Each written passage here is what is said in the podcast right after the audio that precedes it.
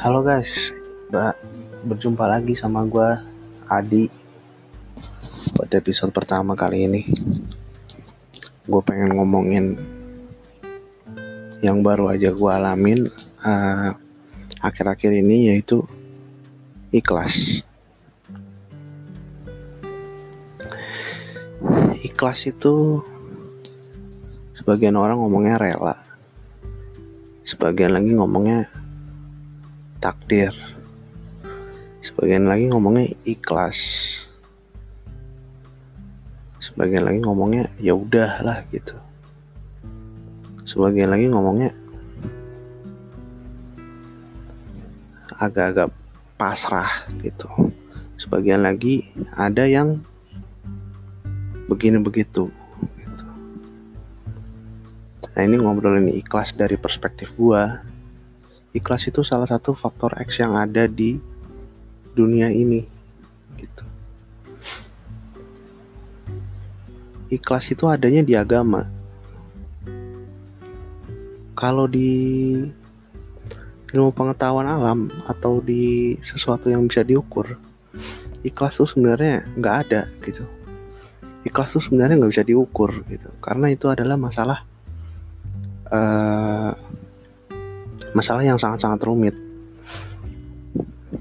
Ada orang yang bisa ikhlasnya cepat, sedang, lama, atau mungkin dia nggak akan bisa pernah ikhlas sampai dia mati gitu. Ada yang ada yang sampai segitunya gitu. Karena eh, sangat sangat susah untuk mengikhlaskan gitu loh. Ikhlas tuh sebenarnya hanya ada di agama-agama. Kalau kalian mungkin belajar psikologi gitu, mereka daripada ikhlas itu mereka lebih lebih suka kata menerima gitu. Terima, terima apa yang menjadi uh, has, uh, hasilnya gitu apa atau kejadian kejadian yang diakibatkan sehingga menghasilkan ikhlas tersebut gitu loh. Sebenarnya juga kalau kita mau kita kan harusnya jangan sampai ikhlas ya. Ikhlas tuh berat loh. Biasanya ikhlas tuh ada kaitannya sama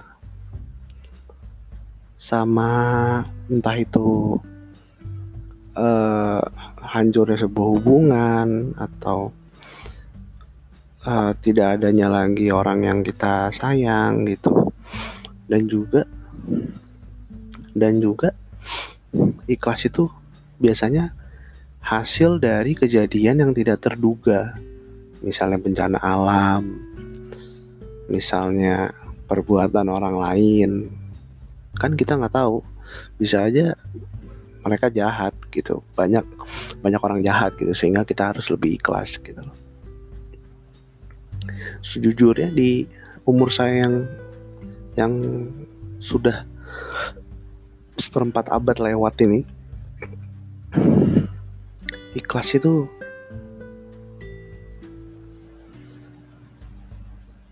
mempunyai lawannya gitu.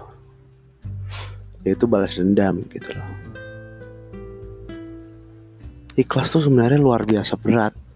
Pada kenyataannya semua orang bisa ikhlas gitu mereka biasanya balas dendam dengan dalih mereka juga patut menerima gitu loh. Jadi jadi ibaratnya gue terima apa yang terjadi sedangkan lu juga harus menerima apa yang terjadi gitu loh. Biasanya ini ada di urusan hubungan hubungan dengan orang yang masih hidup gitu. Entah hubungan sama temen sahabat pacar istri orang tua atau yang lain gitu. Kadang kadang perlakuan mereka itu tidak bisa kita terima gitu. Kita susah untuk ikhlas gitu loh. Bahkan biasanya ikhlas itu terjadi hanya kalau salah satu pihak udah mati gitu. Sudah meninggal kenapa karena biasanya biasanya uh, sesuatu sesuatu di sesuatu yang belum menjadi ikhlas itu itu masih tersimpan di dalam hati gitu. misalnya misalnya kayak uh, kayak gua lah ya gitu pas umur pas selesai kuliah uh, mau nyari kerjaan eh uh, pacar pacar di direbut orang. Akhirnya akhirnya tadinya mau gue nikah tadinya mau mau gue nikahin. Cuman ketahuan main belakang ya udah mau gimana? Ya kan? Apakah gue ikhlas? Sampai sekarang gue nggak tahu jawabannya.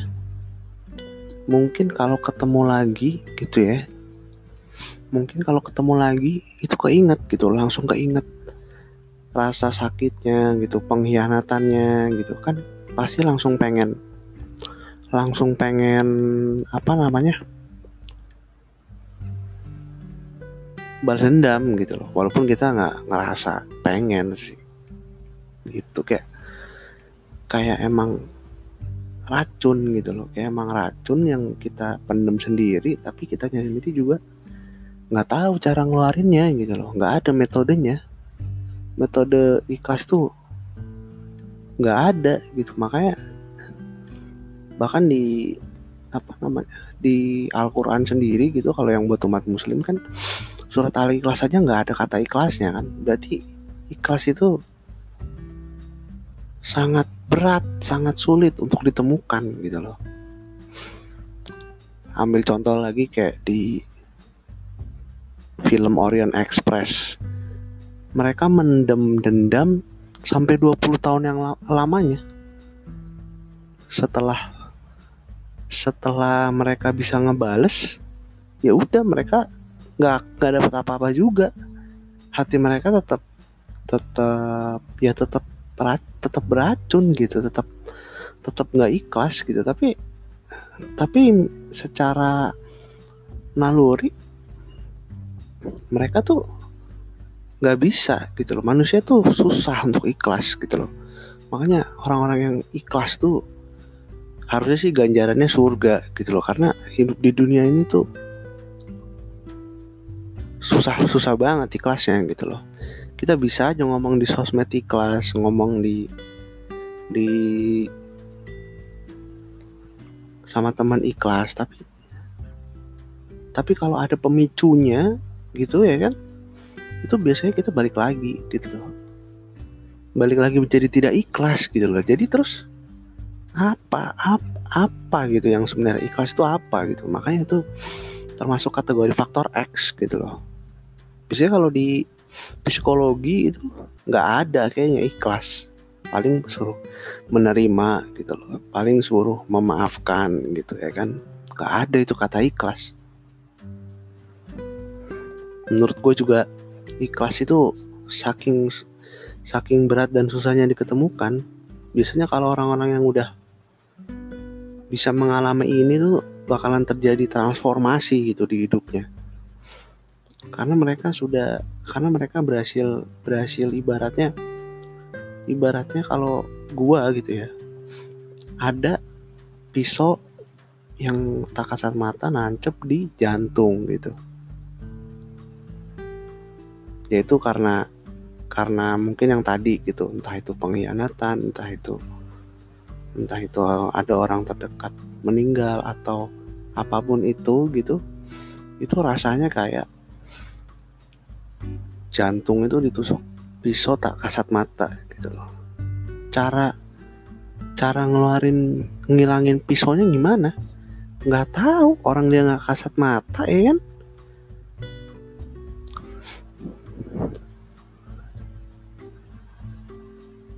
mungkin sih mungkin ya mungkin. Mungkin jawabannya itu jawabannya itu adalah ya nggak kasat mata juga gitu loh.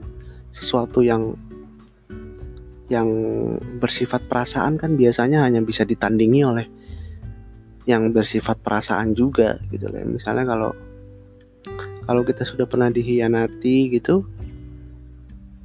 uh, ketika kita ketemu orang yang yang luar biasa gitu yang hebat gitu mungkin pandangan kita akan berubah gitu loh. Jadi ibarat kata uh, pisaunya tadi udah udah dicongkel gitu loh. Udah dicongkel dengan dengan akibat dari yang lebih hebat gitu loh. Tapi tapi apakah menghilangnya pisau tersebut itu masih bisa dikatakan ikhlas? Enggak juga. Menurut gua ngilangin pisau di di di hati gitu di dada itu sifatnya cuman biar kita nggak nggak melaksanain balas dendam doang gitu. Kayak kayak apa namanya? Cuman cuman sumber utamanya sudah kita sudah kita buang atau kita hancurkan atau kita kita apakan gitu ya. Jangan salah ya balas dendam tuh nggak selalu nggak selalu jelek loh ya guys teman-teman. Balas dendam kan bisa aja jadi lebih sukses atau jadi atau jadi lebih apa lebih apa gitu nggak mesti. Tapi juga bisa juga Terus juga bisa merencanakan merencanakan balas dendam gitu tapi yang yang ibaratnya yang legal gitu loh. Nah, yang legal yang ibaratnya ya dia dulu bisa giniin gua gitu. Ntar next time gue juga bakalan gituin dia kalau ada kesempatan gitu. Biasanya sih itu susah hilang ya gitu. Setelah hilang itu nggak mungkin hilang menurut jadi kayak tadi yang gue jelasin pisaunya itu udah hilang dari dari jantung lo pisaunya nggak kasat mata tapi bekas lukanya tuh masih masih ada gitu. Masih tersisa. Ya itu menurut gue sih bekas luka itu itu yang bikin lu jadi dewasa gitu loh. Tapi menurut gue tuh belum sampai ikhlas gitu loh. Ikhlas tuh masih masih beyond beyond dewasa gitu loh ya mungkin udah masuk kategori dewasa gitu. Orang dewasa adalah orang yang bisa mengikhlaskan sesuatu gitu ya kan? Ya benar dua hal itu kan sebenarnya saling saling berhubungan gitu. Jadi intinya kalau yang teman-teman yang masih merasa nggak ikhlas saran gue sih cari jawaban cari jawabannya itu jangan nanggung-nanggung gitu. Apa aja boleh kalian lakuin gitu biar untuk ngurangin biar untuk gimana caranya kalian kalian tuh bisa ngilangin pedang yang gak kasat mata itu di di jantung kalian gitu loh. Gitu. Ya banyak banyak metaforanya sih tapi kurang lebih kurang lebih itulah yang gue rasain gitu kan gue cuman mau cerita-cerita aja. Sampai saat ini pun gue belum dapet jawabannya. Belum dapet jawabannya gue nggak tahu nggak tahu apakah gue udah ikhlas apa belum gitu kan. Ya mungkin nanti uh,